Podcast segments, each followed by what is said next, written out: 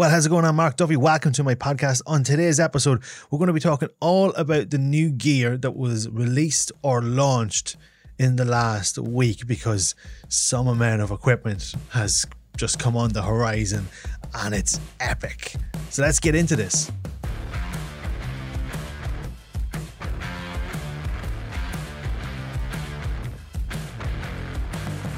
So, if you were asleep under an extremely small rock this week, you will have missed all these announcements from different content creators across like YouTube and just the different forums and stuff. From DJI releasing their brand new cinema camera to MacBook releasing the new pro level of the M1 MacBook Pros, and then obviously now the new Sony a7 IV. So, I'm just want to just discuss about these because my jaw dropped a few times. I, it's not usually I get that impressed about things, and that's why I've come on here to talk about it because yeah, um, wow. I don't know what else to say.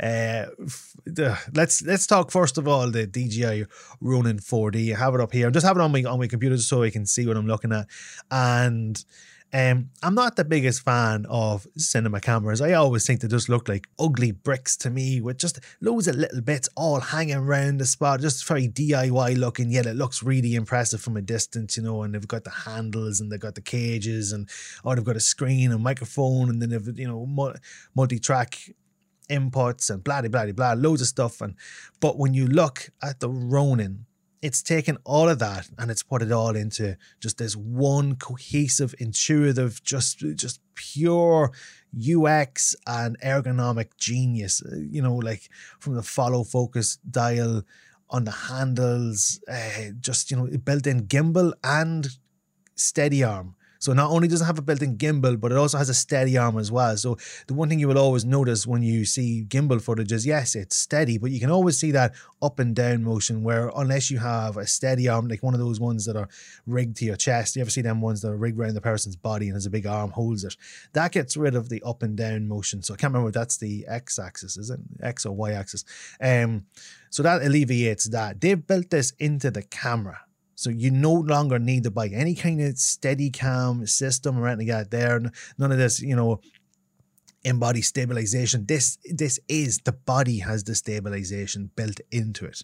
So aside from then the gimbal arm and the gimbal, like the camera itself, it looks pretty modular. And I one of the clips I'd seen from I think it was Corridor Crew kind of hinted at it. I watched a few videos on this. Corridor Crew was the best video I'd seen about it, and they were kind of hitting the fact that when you buy this when you buy this camera you can get a 6k version or there will be an 8k version released.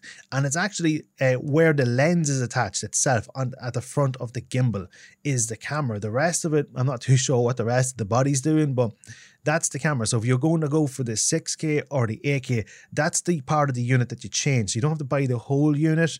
You only have to you only have to change that section. You can use, uh, you don't have to use the DJI lenses. You can use Sony lenses. I think there is a mount for Canon as well. Um, but even with that there, how that comes off the, the body itself looks as though they may move that camera section, that, that camera attachment to be available for future drones. So that could be a new thing as well, is that not only is this a cinema camera, but you can transfer it from drone to handheld, which leaves it up for even more options. And it just goes to show the market research, the UX, the business analysis that went into all of this. You know what I mean? You know, they really did the research and they talked to the people who need who are going to be buying this. Uh, so this this is kind of what I would say is like the filmmakers camera made by filmmakers for filmmakers. And I don't know if it's up to the level of cinema cameras. It could be just the mid range. Um, it, it depends. I, I, don't. I'm not a. I'm not. A, I'm not that kind of person. I'm a photographer. I am not a filmmaker. I am not a videographer. I can appreciate the technology that's in this, like the lidar. Um, but some of this technology that they've brought in is going to transfer into other cameras. You can kind of see it, and I'll talk about it later with the Sony A7 IV with the autofoot with the um new focus assist, it's kind of it's their kind of lackluster uh, attempt at the lidar. Lidar is clearly doing it properly. Um, so if you if you watch Corridor Crew, they, they explain it fully properly. It has like a radar system where it's it's a top down view, so it's a like a bird's eye view downwards of your scene. So if you have say you have two people in a background, it'll actually show you in the grid um, this pixelation of a shape of someone's hands, arms, face, wherever your focus is. And when you change the focus, as you turn the focus dial, it'll actually move it and show you what you're actually focusing on. So um, it'll move through the people. And so if you wanted to get the background, it'll be um, in these white pixels and the rest will kind of fade out. And it's really, really, really intuitive. And it even shows a green line as to where the focus, where the focus plane is and then you can have it. I think you said as well. You can have autofocus on it as well with the uh, focus pulling, so it can tell you where it should be, and it'll also tell you where you are at. So a yellow line will show where the autofocus will tell you you should be at. The green line will tell you where you actually are, which is an, it's like an assisted assisted pull focus system. But again, pretty heavy handed for so you know like for me I can appreciate the technology into it but you know I'm never going to use that because I'm a photographer. I am not a videographer but for videographers out there especially the price point I was shocked when I heard the price point was going to be seven grand, seven to seven and a half grand. If you think about it, there are still red cameras out there that are going for 50, 60 grand. So that's, you know, the market for cinema cameras, you know, anything from um, six grand all the way up to 60, 70 grand. And for all of the bells and whistles included in this, it even has a wireless um, monitor system that comes with it as well and that and the distance on that uh, corridor crew like walked or it looked as if he walked about 200 yards away from the building. Not even from the camera. He had the camera in the building and then walked 200 yards away and still could control the camera wirelessly and monitor it as well which was just that's insane. That that that's that's incredible. Absolutely incredible. So for filmmakers I, I think you, you're going to hear a lot of people talking about this a lot more. And the fact that they already have it available is you don't just have to use their native lenses. You can use other lenses as well. I'm not too sure how that's going to be for. Um, uh, no one has actually spoken about how you uh, balance the camera because when you use the DJI lenses, you don't need to balance the camera. They're all built that way as well. So that's another intuitive idea that they brought into this as well. Is the, the thing is fully, fully self balanced you don't have to do it. And once you're using the proprietary native lenses, if you go if you go away from that, then you obviously you will have the balance. And no one has actually spoken about that. But I guess it's going to be the same as you know working with any kind of gimbal. It is what it is. Possibly why it was never mentioned.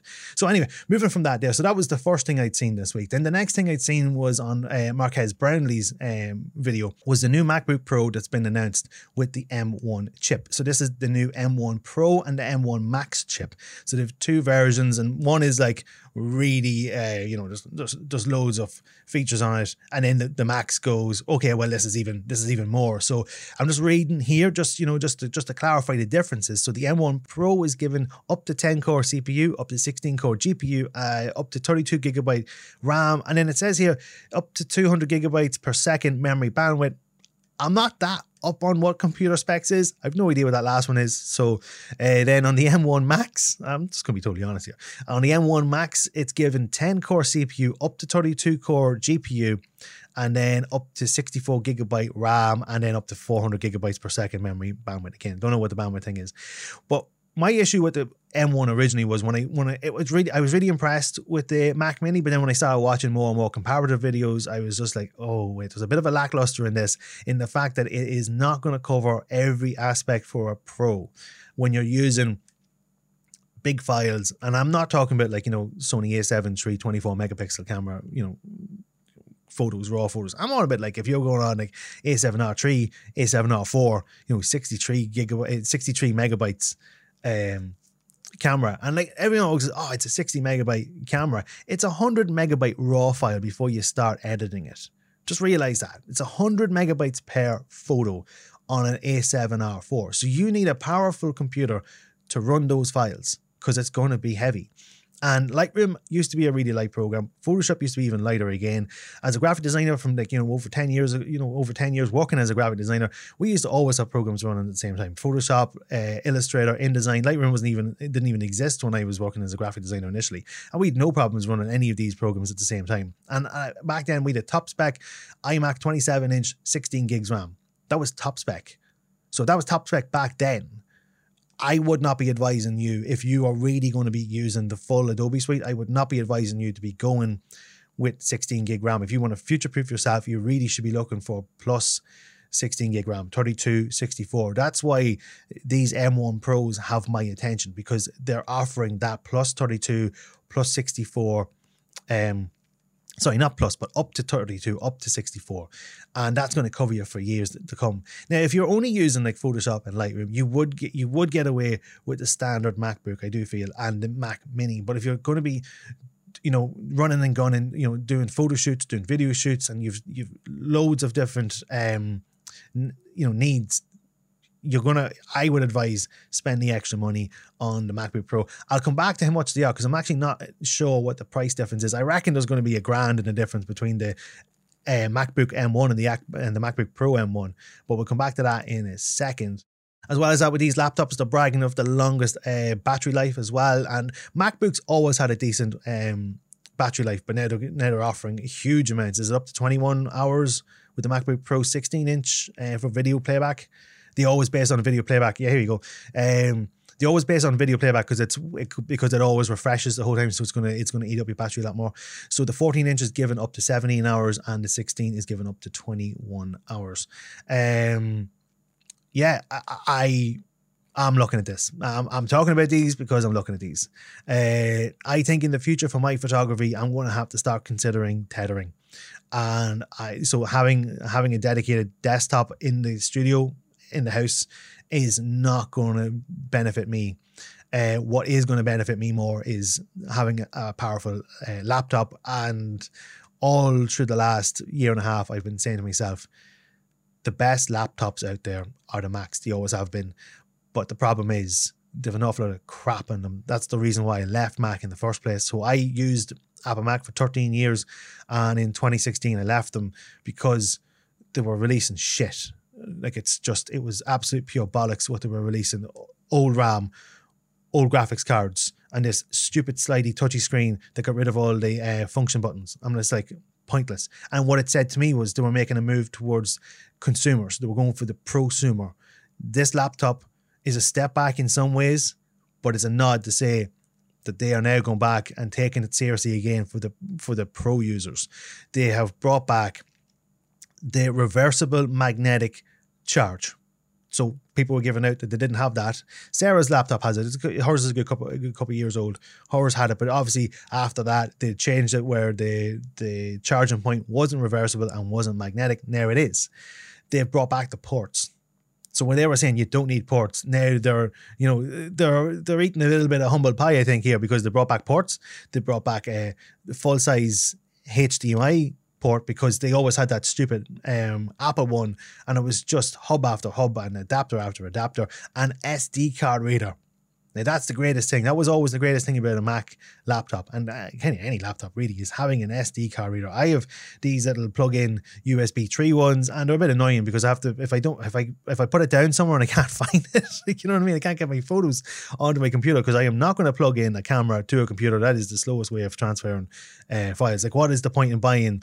Uh, what is what are my what are my um, SD cards? Two hundred and fifty megabyte speed. So why? What is the point in buying one of them if you're just going to plug your computer in to transfer the files from the camera that way? Because that's dog slow. So you really want to have a dedicated uh, SD card reader and having one on your laptop. Ah, that's the business. So that's what I've noticed with with Mac. They have they've listened to what people have been talking about in, in the same way that DJI were listening to what people were wanting and they delivered it. Now Mac seemed to be uh, Apple seem to be doing it again, you know, delivering. Their screens are always been the best screens in the market as it is. They're nearly practically um, color graded. So, you know, if you're worried about color grading screens, you should color grade your Macs. But just know that you know when you do color grade it, you're kind of going to go. Uh, sorry, not color grade it, uh, color calibrate it. When you color calibrate it, you're kind of going to go. Eh, there's not that much of a difference. Com- you know, if you compare that against my LG screen here, there is a big difference when it's not calibrated and when it is calibrated. But it is inaccurate. You know, I bought nearly 100% um, Adobe RGB on my screen anyway for the reason that when I do calibrate it, it is going to be accurate. So, uh, so that's that's what I noticed on the Mac. I'm really loving the specs on it, and I think that is going to be the bigger choice to go for. Uh, let's have a look at. Uh, so I'm just I'm on I'm on Apple site here at the minute. So where are they saying for price wise? I reckon this is going to be. Um, I don't even know if it's on the store available yet. So just going to click into the store and see. Um, Okay, so I'm on the page now. So this is the MacBook Pro. So this is the options. You have the original 13 inch M1 that came out, and now you have the new 14 inch and 16 inch options. So for the 13 inch, if you were going for now, don't go for the 256, 256 gig SSD storage because you're going to run out of space as soon as you put programs onto it. So I would I would heavily recommend you that you go for the 512.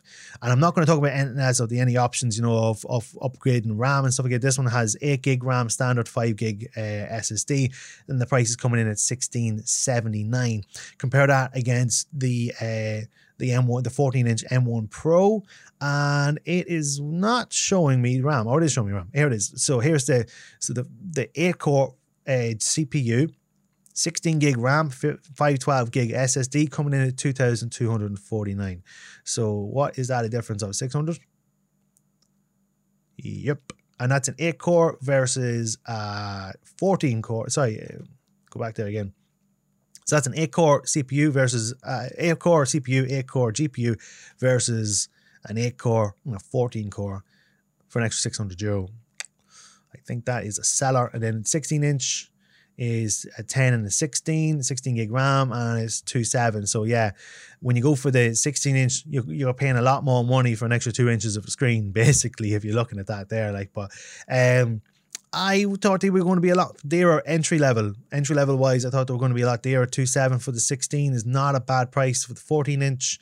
Fourteen inch screen's a little bit small. If I if I'm totally honest, if you're going to be doing editing on photos, like I have a sixteen inch um, XP Pen graphics tablet sitting in front of me here, as well as my 27 inch 4K monitor, and you know I wouldn't go any smaller than the 16 inch screen if I was moving, I I'm going to be honest, I'm going to be budgeting myself around three grand, so I'm going to make I'm going to make that uh, as best possible. So if I maybe if I click in here, can I make that? Can I make that three? What's going to go? Can I go 16? Okay, hold on. So I go from 16 gig RAM to 32. What does that bring me up to? That's bringing me up to 3,200. Put in a one terabyte. Yeah, you're talking three and a half grand. Yep. That's what it is. Santy's going to be expensive this year for me.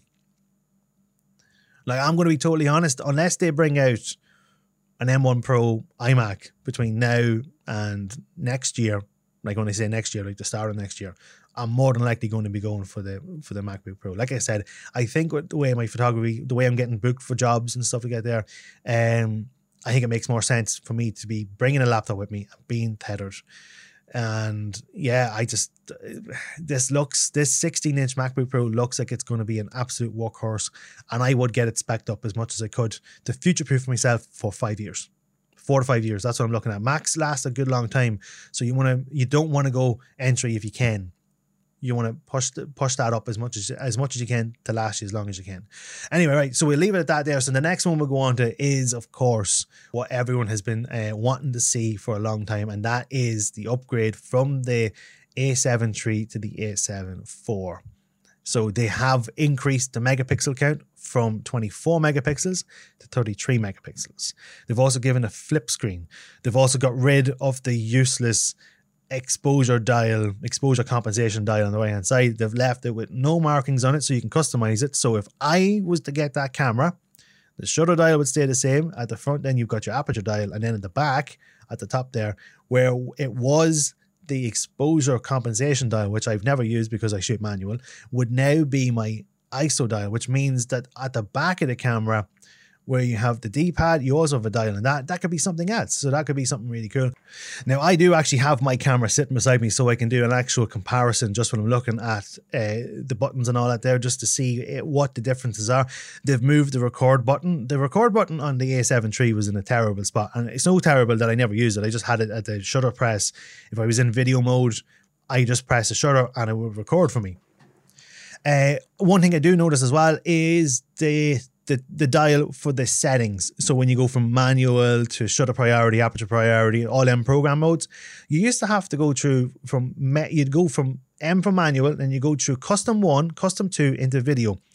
Bit of a pain. What they've done now instead is they've put another dial underneath that, similar to what Fuji have done, similar to what Nikon have done, and that's where you select. So you've got your options of uh, photo, video, and S and Q. S and Q is where they do their slow mos. I've never used it because you can do slow mo in the video section as well. But again, uh, I'm not the biggest video guy, so I don't really do all that much, all that much. Um, one thing that was mentioned and one of the best videos I've seen on the A7 IV was Terry Warfield. So if you want to check out his video on this, um, a lot of guys cover uh, are focus. A, lot of guys are focusing on the video side of things, but not much on the photography. And I, I think it's because there's not much to be said. It's thirty. It's thirty three megapixels. They've increased the um, the performance of the uh, autofocus. They've, they've introduced animal eye autofocus for both photo and video. So you did have face recognition. So you had face tracking in the A7 III for animals. I don't know if you had eye. I don't remember actually ever tracking the eye of an animal. So obviously you had it for humans because you could switch it in, in the menus. It's buried in the menus. So I do I do reckon that if you find it in the menu, put it in the in your my section, you know, my my menu section. Um but they have done a thing that when you switch from photo to video, whatever settings you had for photo don't affect video. So at the minute currently, if you're shooting a photo at one thousand of a second shutter speed with whatever whatever aperture and whatever ISO, them settings would transfer to video, which makes absolutely no sense at all because you do not shoot video with that kind of shutter speed. So it made no sense to me, and I hated it because for me using uh, Fuji in the past, I never had that. That was never a thing. If you went from photo to video, the settings would always be. If I was shooting at 25 frames a second, it would keep the 150th of a second, you know, 180, 180 degree rule on it. So my shutter speed would be right. So then when I go back to photo, it would just use the last settings I had for photos. Sony have now brought that in. It's about time. I don't know why they didn't have that in in the first place, but now they have that in. So now when you go between photo and video, your settings don't change. Because if you have, and this is such a stupid thing as well, if you were using the S-Log, so say you were using S-Log 2 on video and you switched to photo, you then have to go back into S-Log and turn it off, even though it has absolutely nothing to do with photos, especially if you're shooting RAW. So then your photos would preview grayscaled as if you're shooting an S-Log, even though you're, photographing photos. And when you bring the RAW files into your computer, they display fine, but it's such if you've ever seen S-Log and you've shot it like it's it's a complete distraction. It's as flat as a pancake. There's no contrast. There's no color. There's really nothing in it at all. So it's very hard to know where your um, your exposure is. Uh, so it's a pain, especially if you don't have it set up as a quick menu option in Sony. You really had to dive in and try and find the picture profile to turn it off. Uh, so that was one gripe I always had since moving to Sony was that. Um, but another thing as well is they've brought in, and it seems they're going to be bringing into all future Sony cameras, is when you turn the camera off, the shutters close, protecting your sensor because their sensors are magnets for dust. Magnets. Even even though they have the shutter closing now when it when it, it's powered off, one of the reviews I watched had dust on the sensor because you could see it. Eh, I think it was I think it was Jason Vong's video, and you could see it in the sky. There was this big massive blob on the far left of the screen. I'm like, even with the shutters down, it's still magnetizing all that dust. I don't know what it is. I've never come across it before. Like so much so, if you watch my YouTube videos, you'll have seen I actually went and learned how to actually wet clean a, sensor. I used to never do that. I bring a, I'd bring my camera into uh, Mahers and Drogheda uh, twice a year to get clean, to get them to clean it. Now I do it myself because I have to do it more often with the Sony's. So bringing in that system where you turn the camera off, it's an option in the menus you set it up, but bringing in that thing that when you power down the camera, that the shutters close, that is epic and it is well needed and it is well welcomed. Uh, so another thing as well is that I'm noticing just on the body wise, just talking body wise here at the minute still. Um, the thumb dial at the back. So I don't know what you call it. The the focus knob. It looks to be a bigger one than what was on the A7 III, more kind of what was on the A7R4. I am hoping that they've continued on away from the A7 IIIs that you cannot find the focus points. It's great. You can't find it on the screen. I'm hoping that they kept on with the A7R4 that you could color it orange and you can clearly see it on the screen because it's one of the things I, I still struggle to this day when I'm doing shoots that if I don't know where the focus points were before I looked onto the screen, so if I forgot that I didn't have it, say, on the the top right one third lines, you know, you might not find it on the screen. You have to move it around, so it's annoying because you can't color it. You know, you didn't have that issue with Fuji, you didn't have that issue with Canon, but you have that issue with, with Sony. So I'm hoping they've continued that. They've got rid of the side doors for getting to all your um, connection points. They had these floppy rubbery plastic seal things that just dangle in the way. Now they've actually full doors that open, similar to what they have on the other side for the SD cards. They've given you a full, um, I don't know if it's a full, maybe it's just a mini HDMI connection. Uh, they have a micro one, which you know, uh, you know, you have to get an adapter for that. Uh, so the connection's pretty much the same. Um, they seem to be laid out a little bit better than what was in the A7 III. And then there's a bigger grip as well on the camera. So people like Peter Lindgren are going to be happy with that because he always complained about the size of the grip on the A7 III, even though when I watched his video, he actually never mentioned it, but there you go. Uh, but yeah, there's a bigger grip. So if you are someone with big, massive hands, not like me, uh, I, if I was a boxer, you'd call me needles for how small my hands are. so I've never had problems with any camera at all. Uh, I've, I've little, I, I've little miniature hands, but I've been a drummer for 20 years. I don't need big hands. I just need 16 inch long drumsticks. Um, so yeah, so uh, everything I'm seeing so far, uh, uh, you know, externally, yes, it's it's a big massive welcome. Then we go in, inside as well. I'm happy the fact it is a 33 megapixel camera, but I'm not opening that up to people saying yes, I can now break into creative cropping. Creative cropping is a fancy way of saying I'm a lazy photographer. And I don't care what you say to dispute that. That is literally the case. If you can't use your full sensor to its potential by working on your composition, then you're just fooling yourself. So learn the rules of composition from either the golden ratio with the Fibonacci spiral. Good luck to learning that one if you don't have the lines on the screen. Well, when you do learn it, it's really it's a really handy one to use for commercial work. Uh, otherwise, stick to the rule of thirds. And I always do. I'm really strict when it comes to sticking to the rule of thirds and stuff I get there. So when I get a 33 megapixel camera, or if I got a 65 megapixel camera, I'm not buying it so I can crop in unless I'm doing wildlife where you're probably going to need it because you don't, you don't have a telescope of a lens to get to a, a rare bird or whatever that's very, very uh, timid come near you. But other than that, if you're doing landscapes, you're doing portraits, there's no reason why you can't have the right lens and the right focal length to get the right composition. And then you have all of that real estate to use for whatever you like. But for creative cropping for 33 megapixel, I'm like, ah, come on, seriously. Uh, for me, uh, the 33 megapixel makes sure that when you print uh, three foot by two foot, or even up to four or five foot, it is going to print perfect. And that's where it really comes in handy. As well as that, if you're doing products for companies and stuff to get there, they can crop in because they're going to be using it for different banners and stuff to get there. So, you know, their needs are different to what photography needs are. So that's where they go past the rules of composition and stuff to get there. So in that regard, yes, for graphic design and all, it, it, you know, because it, it depends on what their uh, what their needs are for their advertising. If they're doing letterbox uh, banners, if they're doing skyscrapers down the side of um, uh, down the side of a website. Uh, so they're the needs of your of your clients for that. But other than that, there I, I don't see the need to actually um, do that creative cropping. Um, so yeah, anyway, that's my points on that. Uh, the, what are what other specs are we seeing here? They still got the uh, 10 FPS, which is good. In body stabilization, yep, still all good. Um, they've increased the resolution in the screen. It's a flippy screen. It's touchscreen. They've made a, a, huge, huge improvement on the menus. It looks as though as well. It looks very more intuitive, and someone's actually put a bit of thinking into what goes where. Uh, so that's that's another welcome. A uh, 4K 60p. Um, so for anyone in, in Ireland, you're going to be using 4K 50 FPS, not 60, because 60 is obviously uh, NTSC. We don't use NTSC here. We use PAL, so we're going to be using 50 FPS, which is might be a little bit confusing to anyone who watches a Peter Lindgren video because he talks about 60 FPS, but then when you watch the videos, he he shoots in 50. So that's the difference. He's not using NTSC. He's using PAL, and the problem with that 4K 60 is it's cropped. So it's cropped to Super 35, which is giving you that 1.6 crop factor. Uh, so I think in that regards, you know what I mean? If you were going for video and you wanted specifically for 4K 60, I think you'd be better off buying a crop sensor lens, a crop sensor camera, because that's what you're basically getting with this. Full frame sensor that videos in crop sensor. Don't think I'd be overly happy with that.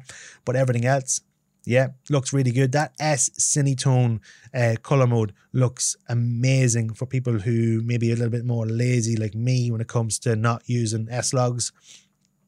Now, I've only seen it, you know, just, you know, just I've only seen a couple of snippets uh, on videos, but it seems to be that it's uh, nearly color graded S log color mode, if that's if that makes sense. So there's not much because there's a lot of work. If you use S log, there's a lot of work to get it looking right because it looks awful in the beginning.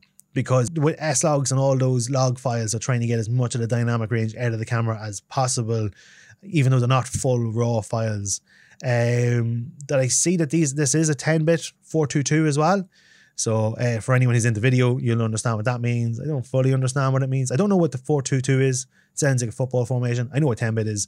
So I can just imagine it's going to be comparable to the color rendition that you get off the A7S3. Again, I'm not even trying to pretend that I'm uh, I'm there for the video, there for the photography. The video is great, you know, because they do my YouTube videos and stuff. But I don't offer video to clients.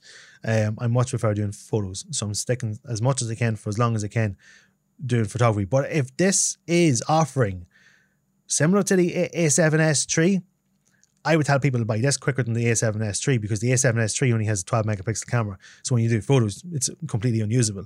Where with this here, if you had video lights and you were able to set up a product product shoot, you could shoot the products as a photo and shoot video at the same time. So there, you know, think about that there. That's you know, you're doing double jobbing it. And that's what a well, that's what a hybrid is. See the A7S range, they're not hybrids, they're video cameras. The A7R range are not hybrids, they're photo cameras. The A7 range is a hybrid, and this truly is a, a hybrid. Everything that I'm seeing here uh, from the videos, and again, like I said, Peter Lindgren Terry Warfield doing the best. Uh, Jason Vong as well. He was demonstrating the differences between the A7 III autofocus and the A7 IV autofocus. And I have to say that the A7 III is leaps and bounds above what Fuji X-T3 was given. And that, and I had upgraded the X-T3 to have the same autofocus as the as the X-T4. And what he showed in his video was the a7 IV annihilated the A7 III in autofocus. So it's even leaps and bounds again. And it's coming in at, how much is it coming in again? It's uh, coming in at 2,000, 2,500, is it? Yeah, yeah. I, I have it here on DP review. Uh, $2,499, which will work out a bit, probably about 2,600 euro or something like there because our tax is terrible. Um, yeah, I think that's kind of, I think I've covered nearly everything I wanted to cover on this. Um, I have to say that this is why I wanted to come on here and talk about these. All of these companies demonstrated that they listened. And that's so important that they actually listen to what people have said. They've watched, the, they've obviously watched the reviews. You do wonder, like, you know what I mean? When they give a, a camera to Peter Lindgren or Terry Warfield or, you know, Gerald Undone, and these are all the people I watch regularly. Um, if you want to see specs and you want to see the, the, the true nitty gritty of the specs scientifically as, as best possible, Gerald Undone. If you want to see real practices for video and stuff like that there, I would say Peter Lindgren, Terry Warfield, um, Jason Vong. They're my favorites. These are all my favorites, and I watch them all the time. And I just, you know, and I, I and then Corridor Crew. Now Corridor Crew obviously didn't talk about this because there's no use for this. But what they did with the DJI Ronin 4D, absolutely uh, epic. Marques Brownlee obviously then for the Enten Mac, and yeah, all of these companies have demonstrated that they do care and they are trying to push the boundaries out there, um, to make our creative life as easy as possible. So that means that the only thing that limits us is not is no longer our tools it's our imagination. And that is so important when you're there at that point. Like we are coming to a point where cameras are going to have that much dynamic range. We never have to speak of the words exposure blending ever again because the camera will be able to see the same dynamic range our eyes see. And our eyes see about what, 20, 20 stops of light? So when we get there, that's going to be an exciting time. But we're getting there close. A couple more years, I'd say. I, am going to say here right now, six years, and we'll have a camera that uh, has, can see what our eyes see. Six years, and I mean perfectly. I don't mean like like ad hoc. I mean perfectly. And in that time as well, we'll be shooting video at nighttime and seeing the stars. So we'll be we'll have a high enough, clean enough ISO performance to shoot at 150th of a second and still see the stars. And that's a huge amount of dynamic range needed for that. For anyone who does know the maths behind that, and just to give you, for instance, when I'm shooting uh, the Milky Way, I'm usually shooting ISO 1600 or ISO 3200 at 20 seconds on a 20 mm lens. So now I want it to go down to 150th of a second. Also, as well as that, another reason why uh, people be talking about Sony's as well. Um, I'm going to bring a video up about this as well. Is uh, you're going to hear like you know obviously the A7 IV. I haven't mentioned. I mentioned it.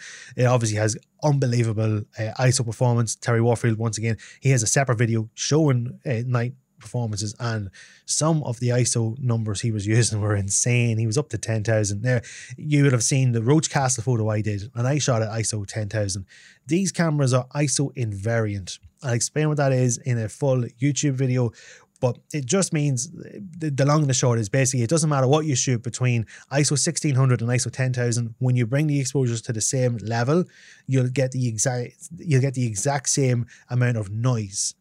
So you know the ISO isn't actually working the way ISO is. It's just the I don't really know the rest of it, but I just know in practice, if you shoot a photo at ISO, at ISO 1600, currently on the A7 III and any of the rest of Sony's, if you shoot at ISO 1600 and at 10,000 and you match the exposures, the noise is exactly the same. And that's not how ISO should work.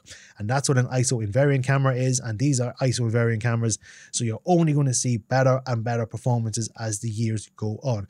So, yeah so that's all I wanted to talk about with the new gear that's been released this week. These companies have demonstrated highly that they have listened to the reviews because they give out these products to these reviewers and then if they don't pay attention to them then what's the point in giving them out to reviewers in the first place? So they've definitely listened over the years you know moving the record button from the back of the a7 III giving the shutters to close when it when it uh, turns off bringing in animal eye focus. Philip Bloom uh, has quoted to say that he had suggested that to them. And um, MacBook Pro, bringing back the ports, bringing back the SD cards, getting rid of that stupid touch style swipey thing at the top of the keyboard, bringing in realistic and proper specs. And as well as that, I forgot to mention with the MacBook Pro, this is the first MacBook um, that has no Intel processing. The, that like when I bought my laptop in 2003, my first one, it had an Intel processor. Even back then, they'd moved to Intel, they had to. And now they've gone back to everything is built by Mac which is, you know, it, it, can only say that it's going to be great. And thankfully, they didn't apply the Apple tax that they always do on products. They've left it re- pretty reasonable for the spec that you're getting. And then I think the king of all this week is the DJI Ronin 4D. Holy be Jesus, the spec on that, the intuitiveness on that. If other companies took note of the intuitiveness and just uh, just the ergonomics of that camera and just answering all the questions that everyone has when they have when they're looking at cameras like if, they just look at DJI, wow. Like I would love DJI to make a photo camera just to see what they do. If they can do that with a cinema camera, what would they do with a photography camera? That'd be interesting. So yeah, look, I hope you enjoyed this. Hope you got something from this. Let me know. I don't know. Do you do comments on podcasts? If not, let me know on Instagram. And if you think there's someone else who can benefit from my podcast, feel free to share and let them know. And more to come from here. Later, Gators.